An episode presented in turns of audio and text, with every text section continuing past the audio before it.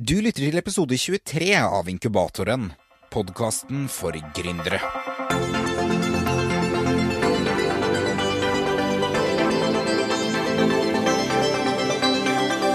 Hei igjen, det er Robert Shaw her, og velkommen tilbake til Inkubatoren. Aller først så får jeg takke deg, eh, Geir Herskedal, som har lagt inn en anmeldelse i iTunes. Tusen hjertelig takk til deg, og også til dere to som eh, har lagt en stjerne, men ikke skrevet noe. Tusen hjertelig takk til dere. Det hjelper kjempemye. I dag så har vi med oss en eh, gjest som har jeg veit ikke hva jeg skal si. Om jeg skal si jeg har satsa på eh, norskedrømmen eller amerikanske drømmen, eller hva han har gjort for noe. Jeg tror han bare har satsa på sin drøm, og det er vel kanskje litt av poenget med denne episoden her òg. Han satsa på sin drøm, og han har virkelig fått det til. Han eh, holder til borte i eh, The Big Apple, eller New York City. Eh, Han bor ikke der, han bor rett utenfor. Men han driver New Yorks største sightseeing-helikopterfirma. Men de driver ikke bare med sightseeing, de driver med generelt alt som kan gjøres med et helikopter. Alt fra da så klart sightseeing, charter, filming for, eh, for både Disney, BBC og andre. Og så driver de med løfteflyving eh, og eh, generelt alt du kan gjøre med et helikopter. I tillegg til det bygde han opp et firma som drev chartering med privatfly for da rockestjerner, filmstjerner og andre som har råd til å chartre med privatfly. Den bedriften solgte den for noen år siden, og nå har de begynt å bygge opp den på nytt. Fra Helicopter Flight Services har vi med oss John Kjekstad. John, velkommen til eh, inkubatoren. Hjertelig velkommen. Takk skal du ha. Hvis noen spør deg hva du, eh, hva du driver med, hva er det du eh, sier da? Jeg driver jo med helikopterflyving, og egentlig det som var planen min, var at jeg skulle ta utdannelse her borte og så dra til Norge og fly i Nordsjøen. Det var det som var egentlig planen helt fra jeg var ganske liten. Um, ja, du kan si Jeg har jo egentlig hobbyen min som, uh, som jobb, så det gjør det jo ganske interessant og ganske fine dager. Du driver jo da New Yorks største helikopterselskap, gjør du ikke det? Eller, eller sightseeing, eller er det begge deler? Det, det, er, det er både sightseeing og charter, og, og vi driver med foto, film, løfteflyving, så vi gjør egentlig alt du kan tenke deg, og det vi kan gjøre med et helikopter. Ja, ok, så det er rett og slett alt du kan gjøre med et helikopter, har du satsa deg inn på. det, det, har vi gjort, det har vi gjort. Du, nå var det sånn, eh, ved juletider så leste jeg denne boka til, eh, nye boka til Bjørn Kjos, eh, og der snakker han om eh, hvordan eh, flyveinteressen han startet når han var bitte liten og faren begynte med sånn flybilder. Hvordan starta det for deg? Har du hatt noen sånn flyveinteresse fra du var liten, eller når, når starta det her egentlig? Ja, jeg, jeg, jeg, jeg tror det starta så tidlig som eh, jeg kanskje var en syv-åtte år gammel. Da det var eneste jeg gikk og tenkte på var å kunne fly. Og gikk så langt etter jeg hoppa ut fra andre etasje i huset vårt med en svær paraply. Som det, som det gikk gærent. Men eh, nei, det har alltid vært i eh, Og det er ingen i andre i familien min som flyr, så det er litt rart. Så jeg har egentlig aldri hatt noen tilgang til det. Men helt fra jeg var liten da, så har det vært helt, helt i blodet mitt. Så, og det endte med at jeg kjøpte et, eh, et gyrokopter faktisk når jeg var ferdig med militæret. Og så, men da rett etter jeg hadde gjort det, så ble det jo til at jeg dro til USA og begynte på flyutdannelse. Ja, gyrokopter, det er den derre lille maskinen hvor du sitter én person med en liten Ja, én en, en person, og den, eh, det er et helt annet konsept eh, som en helikopter. Den, den kan ikke ta vertikalt. Det blir mer som en Den rotoren virker mer som en roterende ving, og så har du propell bak. Så den er en litt, litt annet konsept, men, eh, men som sagt, det var jo det første som slo meg når jeg var ferdig militæret, at jeg måtte komme opp i lufta. Så, og så fant jeg da en flyskole i USA som var veldig populær, og veldig mange både nordmenn og svensker og mennesker fra rundt hele verden som gikk på. Så da jeg begynte på den, så var jeg jo var ikke der mer enn en eh, syv måneder, så jeg var ferdig med alle sertifikatene mine, og så fikk jeg jobb på den skolen, og da var egentlig det alt begynte. Sju måneder, er ikke det ganske raskt, da? Eller er det standard? Ja, det var, nei, det var veldig raskt da. Jeg var jo på, si, det var jo på skolebenken eller flydde sju dager i uka, så da går det ganske fort. Ja. Det er vel ganske vanlig at det tar eh, et eh, år til halvannet år, er vel normalen, men jeg var helt gang ho. Så det var, det var, sju dager i uka treffs, hver eneste dag. Så, Ja. så, så det, var, det var veldig moro. Så jobbet jeg på den flyskolen i godt og vel to og et halvt år. Og kom opp igjen 2000 timer. Og så hadde jeg en student av meg som eh, var interessert i å kjøpe et større helikopter, som de ville bruke privat og også lære seg å fly.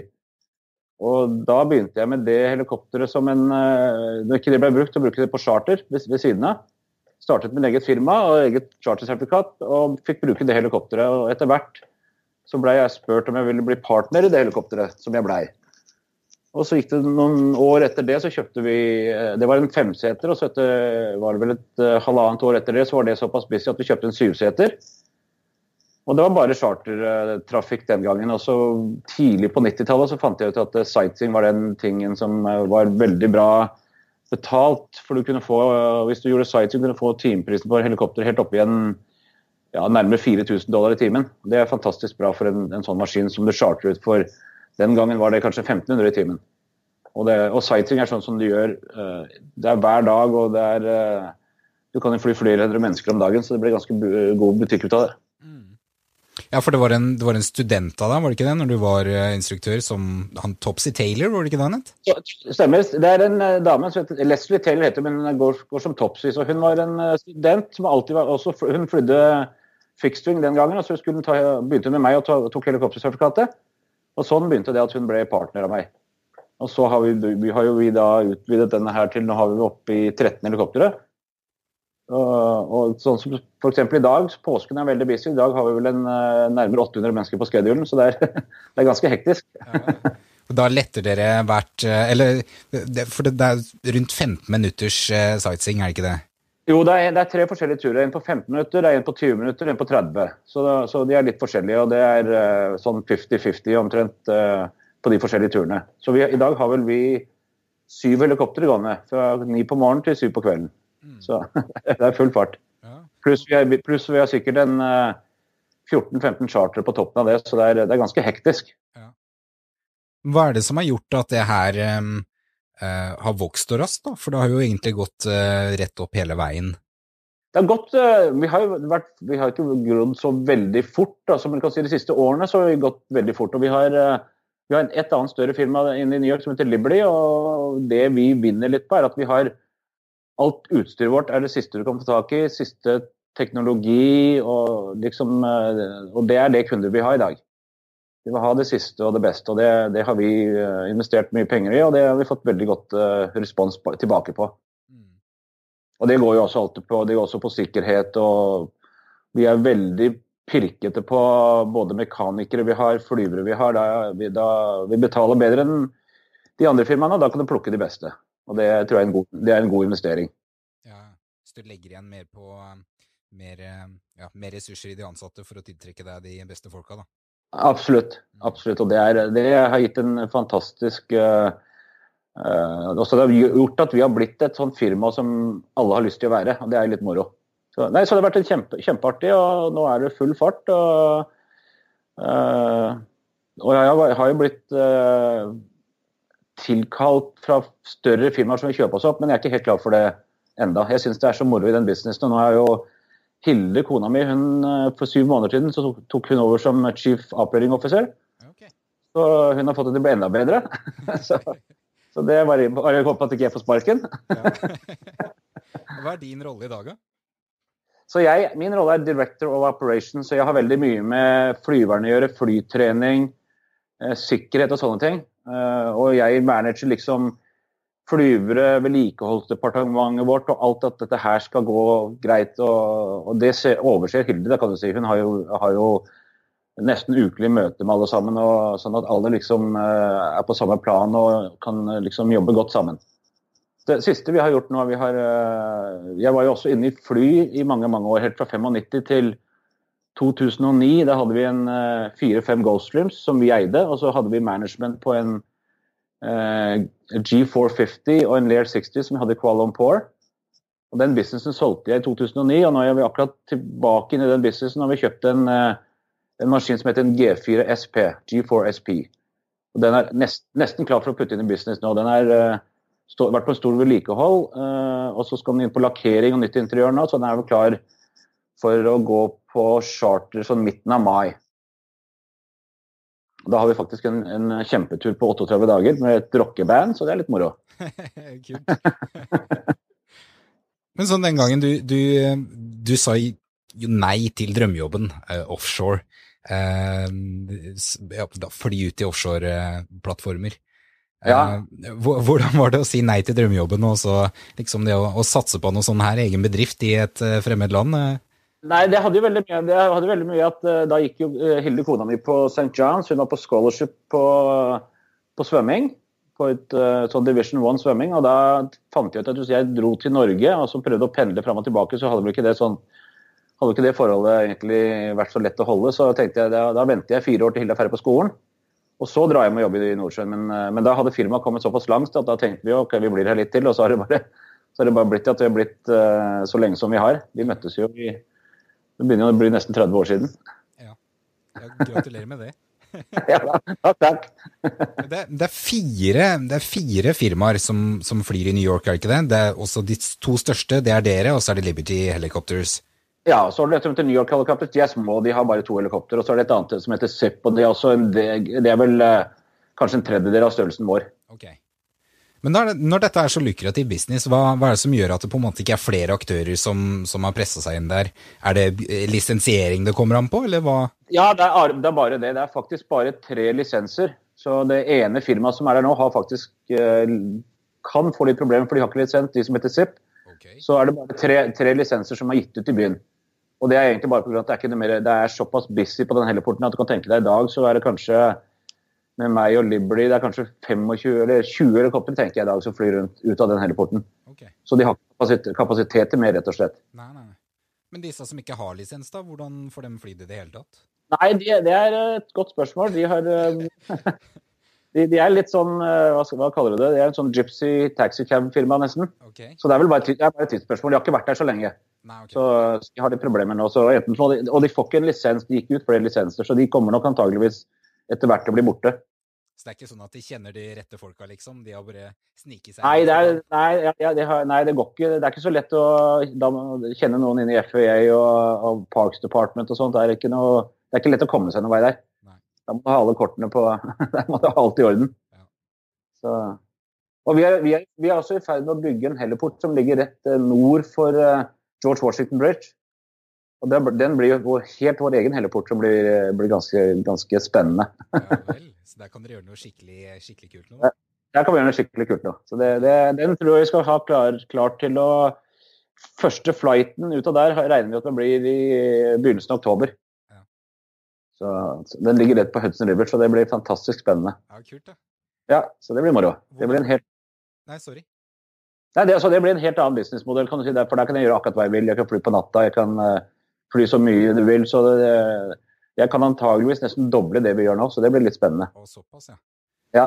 ja. ja fordi der dere er nå, så må dere jo um, sette ned flyene på bakken klokka sju, var det ikke det? Jo, så vi siste flighten vår er halv syv. Så jeg kan jo fly til klokka 11-12 på natta, og det er en fantastisk tur på kvelden over New York når det, med alle lysene og bygningene og sånt. Så det, det, blir kjempespennende. Men hvordan får de gjort det, da? For hadde ikke, det her, hadde ikke den tidsfrista noe med støy å gjøre? Den har med støy av bare det, altså Alt går med helikopter med støy å gjøre. Så de kan kontrollere hvor mange flighter vi har ut av den heliporten som byen eier. Men uh, den, som, den heliporten jeg bygger nå, som er, uh, det heter Yanker, så det ligger utenfor byen, så der har du null kontroll. Så, det, er, så, da kan ikke byen gjøre noen ting med det. For de, de, de, kontrollerer ikke luftrommet, de kontrollerer bare der du tar av fra. Så den, så den, plassen der har de null kontroll over. Så det blir litt uh, Så da får jeg en ganske stor Ja, du får nesten et monopol. Jeg har ikke lov av monopol, men, men også, det, er, det, er ikke noen andre, det er ikke noen andre steder å bygge en helleport på, så jeg har tatt det eneste stedet som egentlig er en mulighet. Så, så det, blir, det, blir, utrolig spennende. Så nå kommer dere til å Ja, fordi dere kan bare lette fra, andre, fra nye plassen, og så kan dere fly i luftrommet inn uten noe ekstra problemer? Ja, ingenting. Okay. Ingen, ingenting. Ingen, ingenting byen kan gjøre der, kan du si. Så det er det vi har problemer med. Vi har, problem med, sånn, vi har aldri hatt noen problemer med restriksjoner og sånt fra byen før, men uh, han nye de Blasio, han er en uh, ja, litt anti-business, som jeg kaller han. Så, så, han er et lite problem, men, men, det fikser vi med den heliporten her. Så da har vi null problem med kapasitet. Da kan vi fly akkurat så mye vi vil, og så, så lenge vi vil, og så sent vi vil på kvelden. Så det blir kjempeartig. Mm. Hvordan blir det nå med for, for, kundene da, å komme seg dit? For det, plasseringen dere ligger på nå er jo helt enormt bra. Den er helt topp, men også på Anchor. så du kan tenke deg Hvis du, tar, hvis du er i Midtown og du tar uh, toget f.eks. fra Grand Central, så er det 22 minutter opp. Og hvis du kjører bil i normal trafikk, så er det 20-25 minutter. Så det er ikke langt, det er ikke noe verre å komme seg fra Midtown til den nye enn fra Midtown til downtown. Så den, uh, og pluss at vi kommer til å ha en, en loop med sånne sprinterbusser som kjører. Så det blir veldig lett, lett for folk å komme seg dit. Plasseringa hvor dere er nå, det er kanskje mer trafikk, så det tar like lang tid å komme seg dit uansett? Masse, ja, det er masse trafikk uansett. Så det er, ikke, det er, like kort å komme seg til det nye plasset som der vi er nå, kan du si. Ja, ikke sant. Så, og vi kommer fortsatt til å ha begge stedene. Jeg vil bare ha at vi har mer kapasitet enn uh, noen av disse andre operatørene. Så det, det blir utrolig spennende. Ja, kult da. Og bare til lytterne da, som ikke veit hvor vi snakker om nå, så er det jo da dere har plasseringa helt på sørtippen på Manhattan, eller det vi ofte kaller New York, da, selve byen. Ja, helt på tuppen, ja. Helt på tuppen. Men, men dette med, for dere begynte jo med fly og, og chartering av fly og sånt, noen privatfly. Eh, hvordan var det det her eh, starta, da? Liksom overgangen til privatfly fra helikopter? Nei, det, det, det, det var faktisk litt pga. En, eh, en god venn av meg som var norsk, som han fløy eh, privatfly. Altså, han kom til meg og lurte på om jeg var interessert til uh, kanskje ta en kikk på charterbusinessen. Uh, og Den gangen så hadde vi mannen til uh, Topsy, han uh, veldig velstående amerikaner. Han spurte om han var interessert i å bli med på å kjøpe en Goldstream. som han da kunne også bruke privat når han ikke var ute på turer. Så, så han var med på det, og så kjøpte vi den gangen det da het en G2. Det er også en Gulfstream litt eldre modell, så kjøpte vi den i 95. Uh, og så begynte vi å putte den på et chartersertifikat, og så da var det jo disse datcom-tidene, som du kanskje husker. Så vi gjorde jo utrolig mye flyving for masse banker og IPOs når du, på, når du tar et firma public. Så gjorde vi masse turer for bankene, som er en sånn tur som kanskje går i 12-13 dager, så det var utrolig lukrativt. Uh, og da fikk jeg helt blod på tann etter den businessen der, så da var vi Så vi fløy jo en 100 timer charter i måneden, så vi, det ble en kjempebusiness bare med ett fly. Og da begynte vi etter hvert å kjøpe opp eh, Vi, var helt opp, vi eide vel fem G3 på et uh, tidspunkt. Og de gikk som fy, så det var uh, utrolig moro. Og så fikk, ble det litt grann, uh, stillere etter de dotcom-tider, men det var fortsatt en fantastisk business. og så ble det bare til at han som eide den, den G415 en veldig velstående Han er kineser som bodde i Kuala Lumpur. Han ville kjøpe hele firmaet. Så da satte jeg en pris på det. og Han kjøpte ut meg og kjøpte ut firmaet. Og egentlig kjørte det rett, rett i grøfta etter et par år. Nei, gjorde det? Så, det, så det var litt synd. Han visste ikke hva, han hadde ikke noe peiling på aviation, kan du si. Mm. Så det var litt, eh, Og det, det firmaet fortsatt, det charterfirmaet fortsatt i drift. Han solgte det videre til noen andre. men eh, det var grunnen til at jeg gikk ut av det. egentlig var bare at jeg fikk et bra pris den gangen. og da var Det jo det var jo begynnelsen, altså det var jo etter 2007 og 2008, etter finanskrisen, så det var en ganske fin tid å kunne komme seg ut på. For da, alle, fly, alle, de flyene fikk jo en utrolig altså Den gangen så kjøpte vi de flyene for rundt 5-6-7 millioner dollar. og Nå har de kanskje vært 1 million dollar. Ja, for du kjøpte som en, brukt, gjorde du ikke det? Vi kjøpte, en, kjøpte, vi kjøpte en brukt, og veldig ofte kjøpte vi et flybruk, fiksa det opp, og så satte vi på charter og hadde det alltid til salgs for en ja, alt fra en million til halvannen million dollar mer enn vi kjøpte dem for. Så vi kjøpte dem alltid på riktig pris. Så vi, jeg har jo vært gjennom, jeg har vel sikkert hatt en 12-13 Gulfstreams. Så hvis noen, jeg fikk den prisen jeg ville ha, så solgte jeg det. Så kjøpt, var ute utkikk etter et, en bra deal på et nytt et. Enten om det var en deal fra en bank som hadde tatt det fra eieren eller noe sånt. Og det, det gjorde vi kjempebra på. Det gjør jeg faktisk enda, sånne dealer som det. Hvor du kjøper, kjøper opp uh, sånn som de kaller repos fra banker og sånt, om det er helikopter eller fly eller hva som helst. Så det er også en en artig del av businessen vår. Hvor er det du selger dem videre da? Er det et åpent åpent Du bare selger dem på, åpent, ja, bare på åpent marked. Okay. Bare averterer dem ut på åpent marked. Så, så, det, så, det, er en del av det jeg dagligdags driver med. Det, og det er en ting som jeg synes er ganske artig. faktisk. Den siste den Goldstreamen kjøpte nå, kjøpte jeg faktisk fra, fra New Delhi, India. Den har vært eid av uh, Chrysler uh, Pentastar Corporation.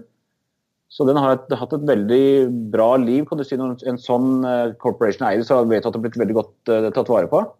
Så solgte de det til en indisk familie, og så kjøpte den indiske familien seg et nyere fly. og Så da fikk vi en kjempedeal på den der også. Det var en del som skulle fikses opp. Da Han trengte nytt interiør, han trengte ny lakkering, en del vedlikehold. Men da kan du si det flyet der er jeg inne i for en ja, litt under 5 millioner dollar. Det er sikkert fly som ligger på markedet nå for kanskje rundt 7,5, så det var en bra deal. Så Sånne dealer gjør vi masse Jeg kjøpte akkurat to helikoptre fra en bank, en amerikansk bank, men de sto i Mexico City. Så de ga jeg vel 1,3 millioner for, og de solgte for 2 millioner rett når vi fikk dem hjem. Så sånne dealer det er det moro å gjøre. Ja, gode penger å ha i lomma, det. Ja da. ja da. Det, og de er morsomme, syns jeg. jeg. jeg. liker litt sånne gale dealer, kan du si. Ja. Men nå skal du da altså bygge opp den eh, flydelen på nytt? Hva, hva, er det du fokuserer på nå, da, sånn etter å ha vært igjennom det en gang før? Nei, det blir bare Nå er det altså, de kan si et sånn, En G4 som den eh, Før finanskrisen i 2007-2008 så lå de på en 22-23 millioner dollar. og Nå er, det, nå er de 7,5, ikke sant. Så det, kostnaden med kjøpeprismaskinen er fantastisk bra pris på den. Og hva fuel-prisene ligger på nå, og sånt, så har du Du kan si jeg må fly en eh, 25 timer i måneden, da går vi break even. Og Jeg regner med at vi kommer til å fly 50-60 timen, Så det jeg egentlig fokuserer på nå, å få det flyet i drift og få det til å bli busy nok. Og når det er busy nok, så kommer vi til å bare sette flere og flere fly i drift. Kjøpe, kjøpe fly til riktig pris, få det i drift, og så og bare få bygd opp et svært charterfirma på den delen der. Så, så, det blir litt lignende helikopterfirma, men at det blir altså på fly isteden, kan du si. Hva er logistikken bak der? Er det sånn noen kommer inn, leier et fly, så sier de at vi skal uh, til Cape Town i Sør-Afrika, og så booker dere plass der, holdt jeg på å si, og drar ned, eller? Ja, veldig, veldig, mye med det. Og nå er det faktisk en del apper. Er blant noe som heter JetSmarter. Okay. Du kan faktisk booke fly på to minutter med en app. og de, Jeg gjør faktisk alt uh, helikopterdelen for hel eh, JetSmarter gjør jeg i New York, så vi gjør sikkert en, uh, på en average 12-13 turer om dagen for dem. Okay. Så det, jeg kommer til å hooke fly inn til de også. Så da kan du gå og booke fly fra Tiroboro til London rett på en app. og vi altså, dealer jo med alle store firmaer. Vi, vi gjør uh, veldig mye på JP Morgan Chase. Uh, og så dealer vi med alle slags type brokers og sånt. Altså, det er bare, og så er det veldig lett uh, nå i dag å legge ut og finne turer, for alt går via internett. Så, så du, kan, du, kan, gå inn, og så er der det jo, ligger det hundrevis av turer som folk vil ha, så kan du gå inn og by på de.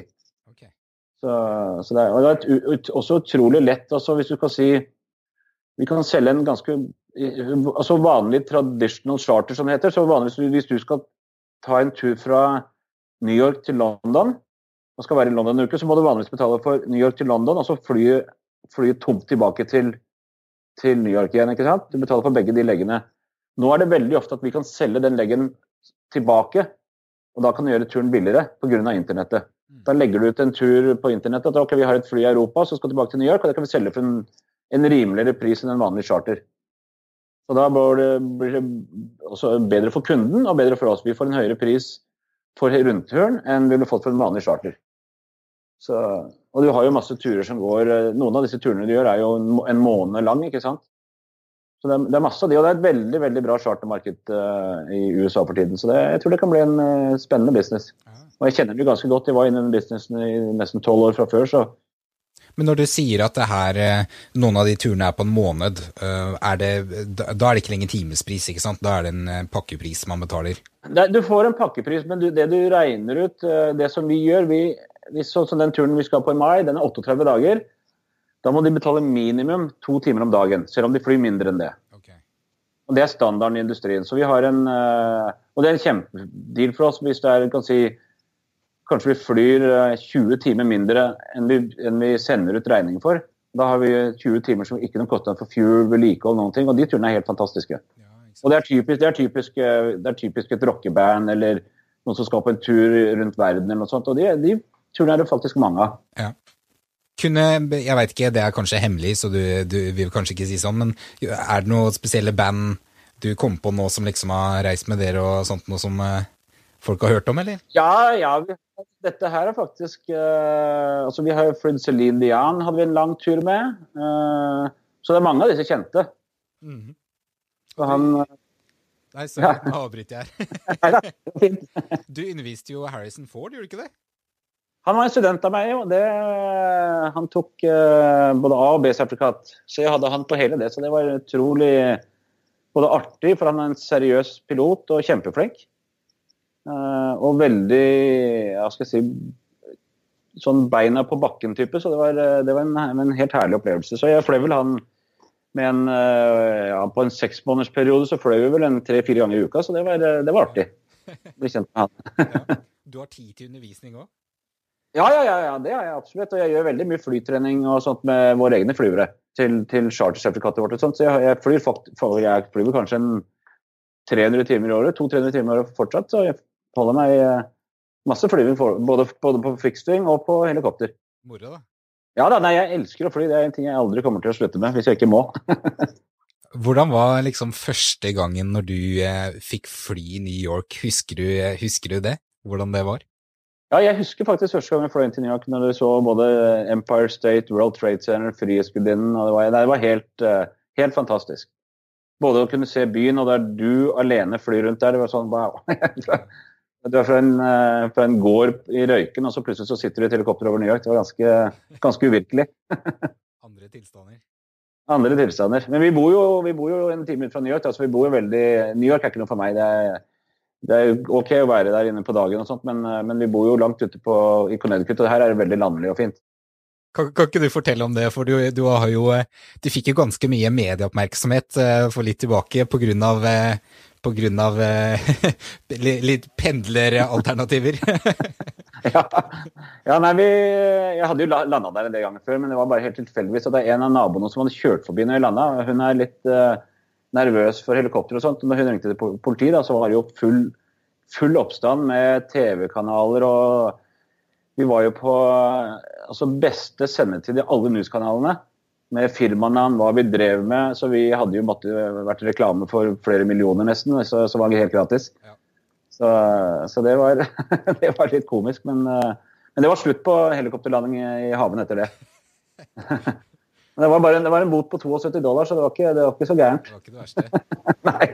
Men hva, hva, hva syns naboene sånn generelt om det, sånn, ikke, ikke, støymessig, men eh, er det ikke litt kult òg, når eh, liksom, naboen kommer med helikopter hjem? Jo, altså, det er, ingen av naboene her hadde brydd seg om det. Hvis jeg ikke hadde, hadde gjort det hver dag, kanskje én ting, men, altså, men, hun er en sånn veldig nervøs dame, så hun var helt tilfeldig at hun akkurat kjørte forbi det øyeblikket når jeg landa, for hun bor ganske langt forbi oss. Hun hadde ikke hørt oss hvis, vi, hvis hun ikke hadde tilfeldigvis vært akkurat der når vi landet. Så, men det var litt synd. Det var en ganske fin luksus å kunne bare sette helikopteret bak i haven. Hva er liksom eh, eh, planene fremover, da? Det er liksom bygge opp denne fly, flydelen av firmaet? og eh, Bygge fly, ja, flydelen av firmaet, og vi, vi, bygger opp en veldig stor bit av det vi driver med. nå. Vi har begynt med stort vedlikehold. Så vi tar vedlikehold på andre helikoptre. Så vi har et fantastisk vedlikeholdsteam. Og så har vi blitt noe som heter der borte en, en 145 Repair Station, som er da en godkjent vedlikeholdssenter av av Luftfartsverket. Og Da skal vi begynne neste steppene vi skal gjøre, det er å bli godkjent, et uh, godkjent Bell Service Center, godkjent Airbus Service Center, godkjent McDonald Douglas Service Center. og Det er en kjempebusiness i vedlikehold. Så det er noe nytt jeg egentlig har hoppa inn i ja, de tre siste årene. har vi gått etter det veldig, veldig stort. Og Vi har også, et, også, vi har også kjøpt et uh, firma ute i uh, Hazelton, Pennsylvania, som driver med som du kaller avionics på fixed wing og vedlikehold på fixed wing. Så det er et, uh, et stort firma hvor eieren av det ble Han er vel nesten 80 nå, og så ble han syk. Så jeg så muligheten til å gå inn og kjøpe ut det, og de har en kjempe eh, altså kundeliste og sånt. Så der er det full fart. Så det er liksom noe av de nye tingene jeg har sett at er, er, er god business i, er, er vedlikehold. Det er kjempebusiness. Så det er liksom det min fokus er på det, og flyfilm er vel det som jeg jobber mest med for tiden nå. Okay. Og så, vi også, vi, vi også, også har vi et firma som heter uh, Gotham Filmworks. og det er et sånn, da, da, gjør vi masse for Disney, vi gjør masse for BBC. Vi hadde akkurat en kjempejobb uh, uh, ute i Mount Everest for uh, Northface. Så sånne jobber, det er liksom, Dette er ganske nytt for oss egentlig de siste to-tre årene. Okay. Og det er liksom bare sånn for å jeg greier ikke å sitte stille, så det er bare sånn for å liksom uh, ha noe annet å finne på. For sånn som helikopterfirmaet nå, det går jo nesten av seg sjøl. Og nå kan du si Hilde, kona mi, har tatt over som CEO, så jeg, jeg trenger ikke å egentlig være så involvert i det. Så min, min jobb og rolle nå er egentlig liksom utarbeide nye ting, og det er vedlikehold og, og Gotham Filmworks og litt sånne ting. Altså flyselskapet, det er det som jeg henger fingrene mine mest i om dagen. Men hvordan er det å holde styr på alt dette? For det, det begynner å bli veldig mange avdelinger og mange fly. Dere skal flytyper og sånt nå. Ja, det er litt å holde styr på, men, eh, men, det går generelt ganske greit. Ja, har et godt team? Ja. Vi har et kjempegodt team, det har vi. Det er det som er uh, Det er, altså det, det er the backbone of business. Sånn at du har et kjempe, vi har et kjempeteam både på operasjonssiden med flyvere, sjefsflyver, en uh, som heter Øyvind Vataker fra Tønsberg, som er helt fantastisk. Vi har en, en director of maintenance som driver hele maintenance-departementet. Han er også helt utrolig. Han er antageligvis en av de beste i USA. og det er, det er jo gull verdt, for da blir jo jobben min mye enklere. så Det går jo med, det går ikke av seg sjøl, men han har så kontroll over det der at det er helt, helt fantastisk.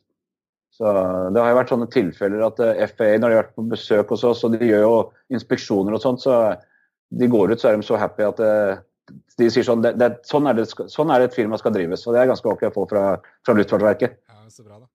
ja, altså, så det er moro å få klapp på skuldrene av de gutta der. Nå 800 passasjerer om dagen på sightseeing i New York, det er jo et sinnssykt høyt tall. Uh, ja, det er helt... Hvor mange ender det på i året? Så det er ikke 800 hver dag. Si er, nå er det veldig busy for sånn påske og sånn, så jeg tror vi var oppe i 130 000 mennesker, 120 000-30 000 mennesker i året. Så det er fortsatt eh, mye folk. Og det er kun i New York? Det er kun i New York, ja. ja. Så, vi har kikka litt på andre steder, men eh, jeg tror ikke jeg har orket Vi har, har kikka litt på Hawaii. Vi så på en operatør der ute vi hadde tenkt å kjøpe, men eh, der er det mye mer konkurranse. Så jeg så liksom på fortjenesten der ute var ikke, tror jeg ikke var verdt for meg å bruke så mye tid på det. Så, så da fokuserer jeg på litt andre ting. Så det, det, mest spennende nå er jo alt dette vedlikeholdsgreiene og det nye flyselskapet. Det skal vi få bygd opp. Det blir ganske I hvert fall ikke sånn kjempesvært, men jeg har lyst til å ha en eh, fem-seks fly på det, det, innen det firmaet der i løpet av en ja, tre-fireårsperiode i hvert fall. Så, og så har du da den luksusen at du kan ta et fly hjem den gangen du drar til Norge. det er ganske deilig. Ja, jeg har sett et privatfly hjem til eh, Sandefjord og tilbake til bondegården. Hvordan, eh, hvordan er det? Nei, Det er ganske deilig å fly til Torp. og uh, Ikke noe, ikke noe customs å deale med. fra, Her kjører vi jo bare bilen ut på, til flyplassen ikke sant? og går inn på flyet. og så blir bilene borte, og så er du i lufta ti minutter etterpå. Og så er du på Torp uh, fem, fem, timer og 45 minutter seinere. Så det er ganske fantastisk. Det er en luksus som er, uh, er verdt å bruke litt penger på. og det, vi, det vi gjør da, er jo at når, når vi kommer tilbake, altså når flyet flyr til Norge, så selger vi en tur igjen tilbake fra et eller annet sted i Europa tilbake til USA for å få det tilbake i business. kan du si. Så, så det er ikke så kostbart som det høres ut som. Nei, ikke sant. Du driver jo med det, så eh. Ja da, absolutt. Det er en av, det er en av, det er en av de frynsegodene du har. Men de bruker jo litt bensin, disse flyene. vet Du De brenner jo nesten 600 gallons i timen, så det, det blir litt full kostnader. Men, det, men det, det, det går fint. Ja, sånn som når du har et eh, f.eks. et helikopter da, som er ute og flyr i timen. Eh, hvor, hvor, mye kostnader er det å ha et helikopter i drift når det gjelder drivstoff og vedlikehold og sånt noe? Alt sånt, så, så De som vi eh, bruker, heter Bell, Bell 407. Den ligger på Bell sier at de, at de koster rundt 450-500 dollar i timen. Mer, det er vel litt mer realistisk, tenker jeg. Rundt 650 i timen er vel omtrent operasjonskostnadene på de helikoptrene. Så, men de drar jo inn kan du si, nesten 4000 i timen på, på, charter, så det er veldig bra fortjeneste på dem. Ja. For da er det da seks eh, passasjerer om gangen som er mulig, og da 149 dollar pluss per person? Ja, ja stemmer. Og så har vi, eh, vi har også et eh, Airbus-helikopter som vi kjøpte et nytt et nå for litt over et år siden. Som vi tester ut om vi liker det eller ikke. Det har ikke helt bestemt oss. Vi har faktisk bestilt to nye av de, og de holder syv passasjerer. Og De koster omtrent det samme og, og i, i, drift som 407. Så de er, de er, litt bedre for sightseeing, men de er ikke like bra på charter. For de er ikke så smute og de er ikke så raske som 407. Så vi er ikke helt, helt bestemt om vi skal gå over til bare De heter Airbus EC130 T2s.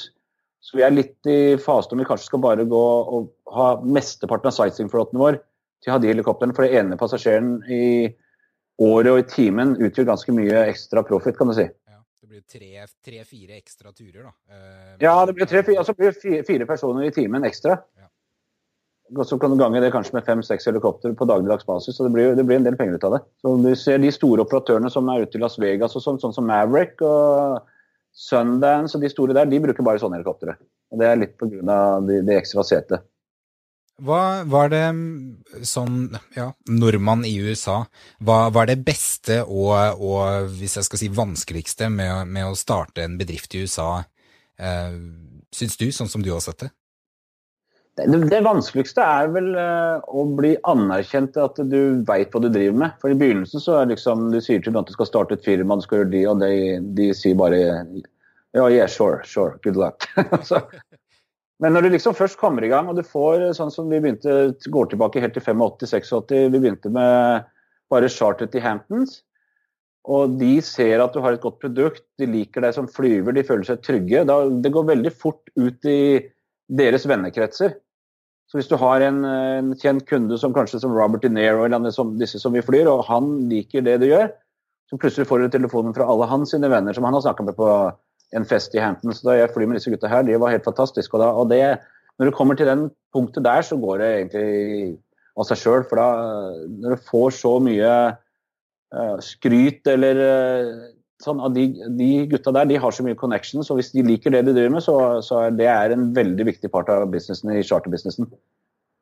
Uh, og også selvfølgelig også at du har du driver en sikker operasjon, Luftfartverket liker deg og alt sånt. Og, det er, og har, vi har noe som heter Argus og Wyvern. Det er en sånn uh, godkjenning som er mye høyere standard enn Luftfartverket. Og sånne ting ser firmaer veldig på. sånn som hvis, hvis, du skal fly for General Electric eller disse store corporations her, så må det være Wyvern, det må Argus, du må ha alt dette her under beltet ditt. og Det er, som det er veldig få som har det, egentlig. Og Da får du liksom et sånt stempel at du er en av de toppoperatørene som, som, som er, og da får du automatisk tilgang til det toppsjiktet av kunder som er i USA. Hva, hva, føler du er det beste da med å starte bedrift der borte? Og nå har du også, Jeg ser jo du har nevnt i intervjuer med at eh, i Norge er det jo ingen som betaler 5000 dollar for å fly ut i hytta. Eh, det er det jo liksom i New York, men, men sett fra ditt ståsted, hva er det beste med å starte der borte? Nei, du har, jo, altså, du har jo utrolig mye pengesterke folk, så du kan tenke deg Du har jo Godt eksempel. Vi eh, hadde sånn som Robert De Niro fløy med, så hadde vi en tur fra New York. For det første så henta vi vi hentet han i Nice. Så jeg og Hilde og ungene vi satt jo selvfølgelig på flyet til Torp.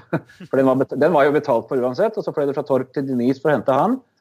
Så fløy vi fra Nice til Marrakech med han. Var der i ti dager, og da betaler jo han to, to timer dagen pluss crew expenses og alt sånt. Og så fløy vi da fra Nice, nei, fra Marrakech til eh, Turks and Caicos og var der i ti dager og så da tilbake til New York. Og det kan si en sånn tur for uh, kommer sikkert på en rundt 500 600 000 dollar. Og det, som sagt, hvis de liker det produktet du har, så de vil at fly skal være med dem standby hele tiden. De er ikke ute til å spare penger, de vil bare ha et crew de liker, et fly de liker, og de føler seg trygge.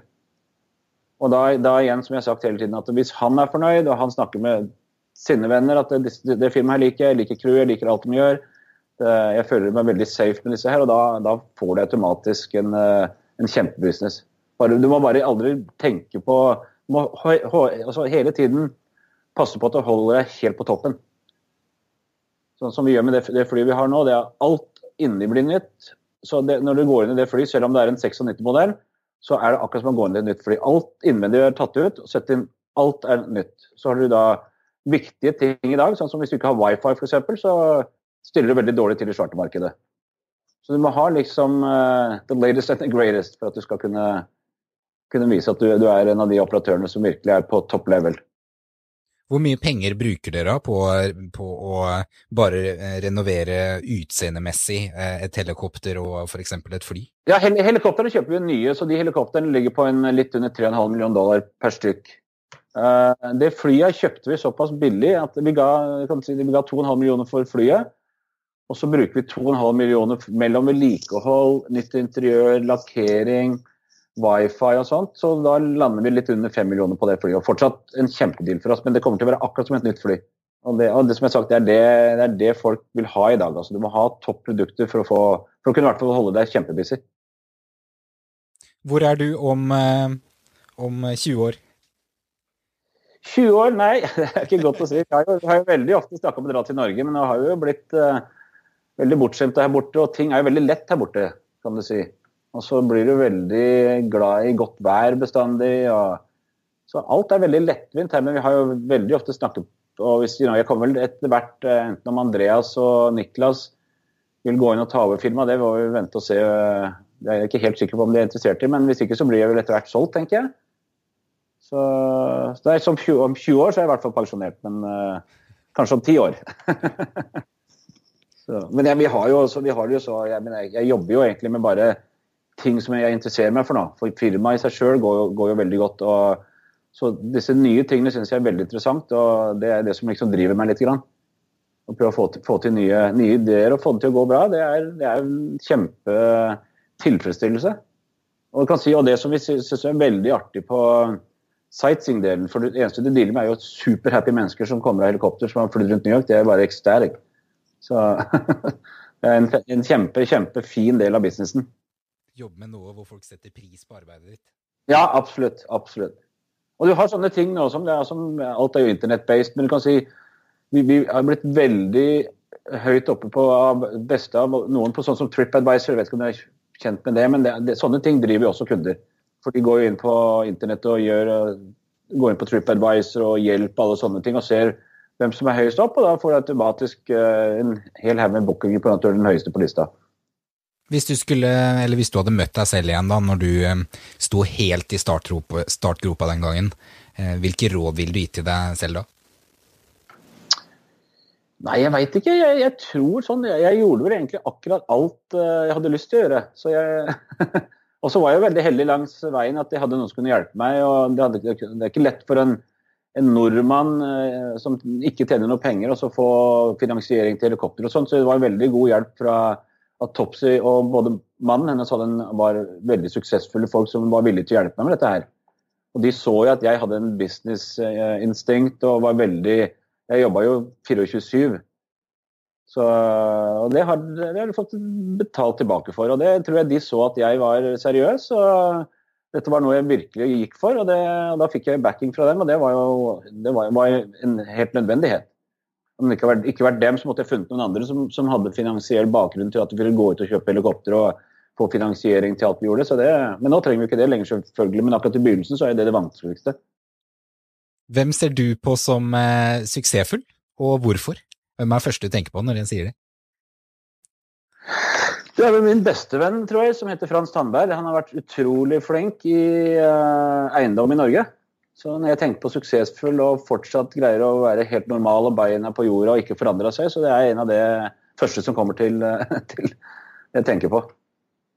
Og har ikke forandra seg noen ting. Veldig, veldig mange mennesker forandrer seg når de blir suksessfulle på dårlige måter, syns jeg. Jeg kjenner en del av de, og det syns jeg er en dårlig kvalitet. Men, eh, men, som jeg sier, Frans, eh, min beste venn, eh, er helt lik før han hadde suksess og etter suksess, og det syns jeg er en flott kvalitet.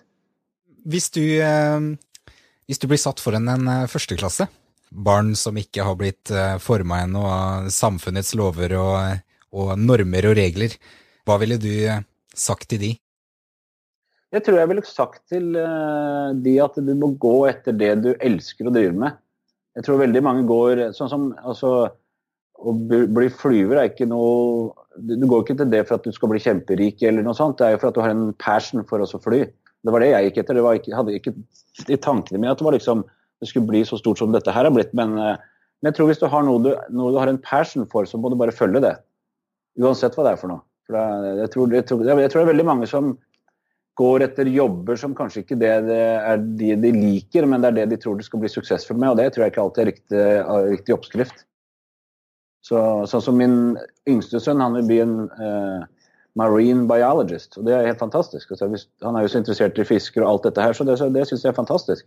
Jeg skal ikke true noen av mine barn til å gå og ta over helikopterbusinessen hvis det er noe de ikke har lyst til. Så gå etter sine passions, det tror jeg er veldig, veldig, veldig viktig.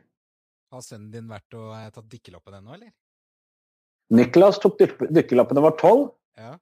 Og han har dykkerlappen. Han hadde sitt første skikkelig dykk i uh, fjor. Vi var i Turks and Caicos i fjor uh, i ti dager, og da hadde vi en kjempedykk. Det var første ordentlig sånn eh, ordentlig dykk. Han har jo dykka rundt her, da, men det er ikke noe særlig god sikt, og sånt, så det var helt fantastisk å se han. Han var jo som en Ja, det var, det var så moro å se, for det var liksom Det er helt hans passion. Så det var moro, det var moro å se jo så sinnssykt fint når man er nedi der.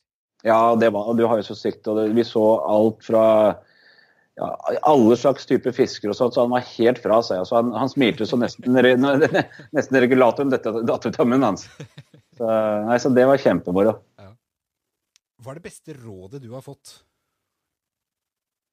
Det er vel nesten det samme som jeg uh, sa hjemme at jeg skulle ha lyst til å bli flyver. Det var, bare sånn, det var ikke noe ja, da må du bare gå etter det. Gå etter drømmen din. Hvis det er det du vil, så, så er det liksom det du må følge. Og det, det var det helt riktige for meg.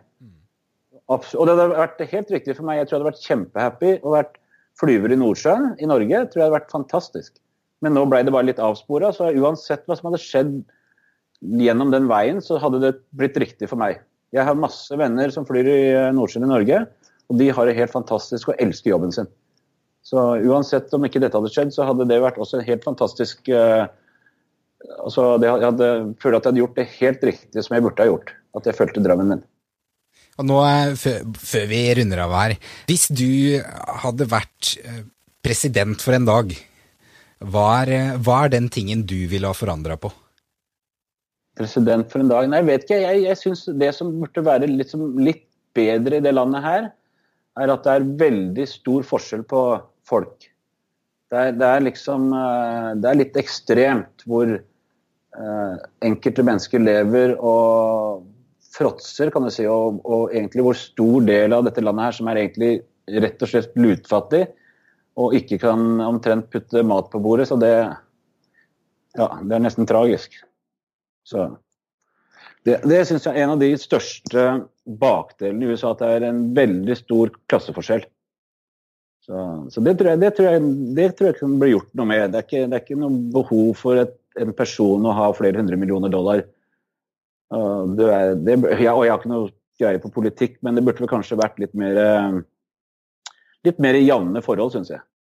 Mange som får en dårlig utgangspunkt på, i starten av livet? Veldig, veld, veldig, mange som får en dårlig utgangspunkt. og du kan si det er veldig, De blir jo de blir holdt veldig nede, for det kommer seg ikke noe vei. De, du har såpass eh, lave lønninger, minstelønninger her, at eh, de, de, lever liksom på 9 dollar timen, 8 dollar timen. Du kan ikke leve på det. Så det jo, de blir jo holdt nede. Det kommer seg ikke noe vei.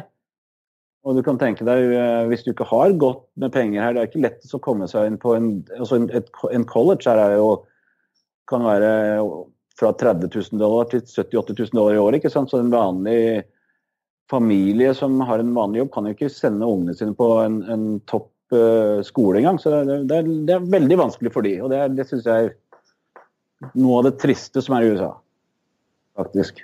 Hva, hva, tror du du hadde gjort uh, den gangen, da, hvis du ikke møtte på da Leslie eller på, på Topsy, som uh, var med og kjøpte det første helikopteret? Nei, jeg hadde nok altså, Jeg hadde jo veldig mye For det første veldig mye kunder med mye penger. Det var jo sånne privatpersoner som skulle ta helikopter bare for å fly for moro skyld. Så jeg hadde nok hatt en mulighet også, Jeg måtte jo gått rundt og altså, sagt hva planene mine var med å starte firma. Og, så jeg hadde vel antageligvis fått tak i en partner etter hvert, regner jeg med, men det vet, vet jo aldri.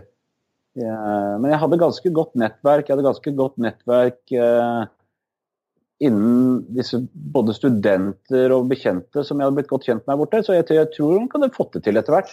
Men eh, det gikk, gikk, jo veldig kjapt og fort når du allerede hadde en partner som var villig til å gjøre det fra, liksom, fra dag én. Jeg sa dette her jeg har lyst til å begynne med, så var det liksom ikke noe snakk om det. det var, jeg hadde et, et møte med mannen til Topsy. og jeg lagde en businessplan og sa liksom så og så mange timer må fly for at dette her skal begynne å tjene penger. og det, det, Jeg tror på at det kan i hvert fall doble i løpet av et par år. og Det gikk helt etter regnestykket. Så, det, så det, jeg hadde jo kjempeflaks med det, men uh, hadde nok vært uh, hvor vi er nå, men det kunne tatt, tatt, mye lengre tid. Og hvis jeg ikke hadde fått det til, så hadde jeg sikkert vært i Norge og flydd i Nordsjøen. så hadde, Uansett så hadde vi kommet godt ut av det, tror jeg. Ja, Dere satsa jo virkelig på, eh, på det rette markedet i den rette byen.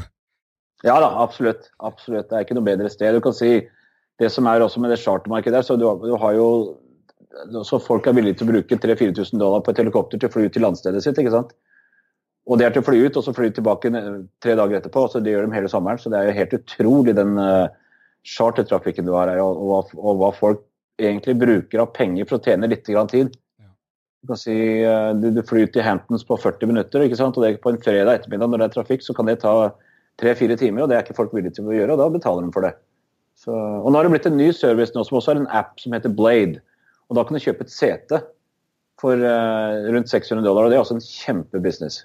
Okay. Og vi er, så vi, vi, vi er også uh, Blade er bare De er bare uh, De er firma som har denne appen, men vi er operatøren som, som gir dem helikopter, da kan du si.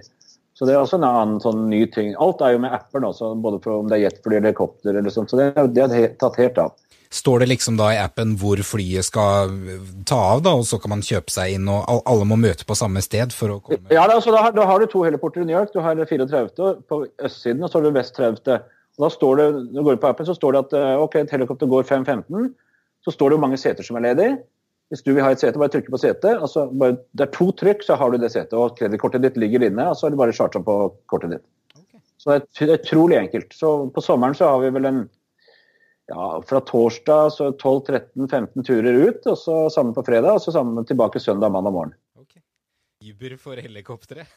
Det er Uber for helikopter, akkurat det der. Har du et sånn eh, siste råd til, eh, til eh, lytterne som skal begi seg ut på sine egne gründerreiser? Nei, jeg tror det er bare følg drømmen, og så er det jo selvfølgelig mye mer bak det. Men jeg, jeg tror hvis du har noe du virkelig tror på, så, det er det, så er det bare å gå for det. Det, det tror jeg er det som er det viktigste. Og hvis du, hvis du virkelig tror på det, så er det veldig ofte at det blir en suksess. Sats på det du har en eh, stor lidenskap for. Ja, absolutt. Det beste måten å si det på. Jon, tusen hjertelig takk for at du ble med i eh, inkubatoren. Ja, nei, bare koselig. Kjempekoselig. Du får komme og fly med oss når du kommer til New York. Skal jeg ta deg med på en personlig tur? Det var da Jon Kjekstad, som har en utrolig fet historie og har fått til noe skikkelig kult der borte i USA, eller borte der i, i New York. Som alltid kan du gå inn på inkubatoren.no 23. Der finner du linker til ting vi har snakka om, hvis du har lyst til å sjekke ut firmaet hans og sånt noe. Og hvis du har noen spørsmål, så kan du alltid sende meg en e-post til robert at inkubatoren.no, eller skriv til meg på Facebook-siden. Uansett, tusen hjertelig takk for at du eh, lytta til denne uka her, så håper jeg vi ses igjen neste uke. Eller lyttes, må jeg vel si. Så lyttes vi i neste episode av Inkubatoren.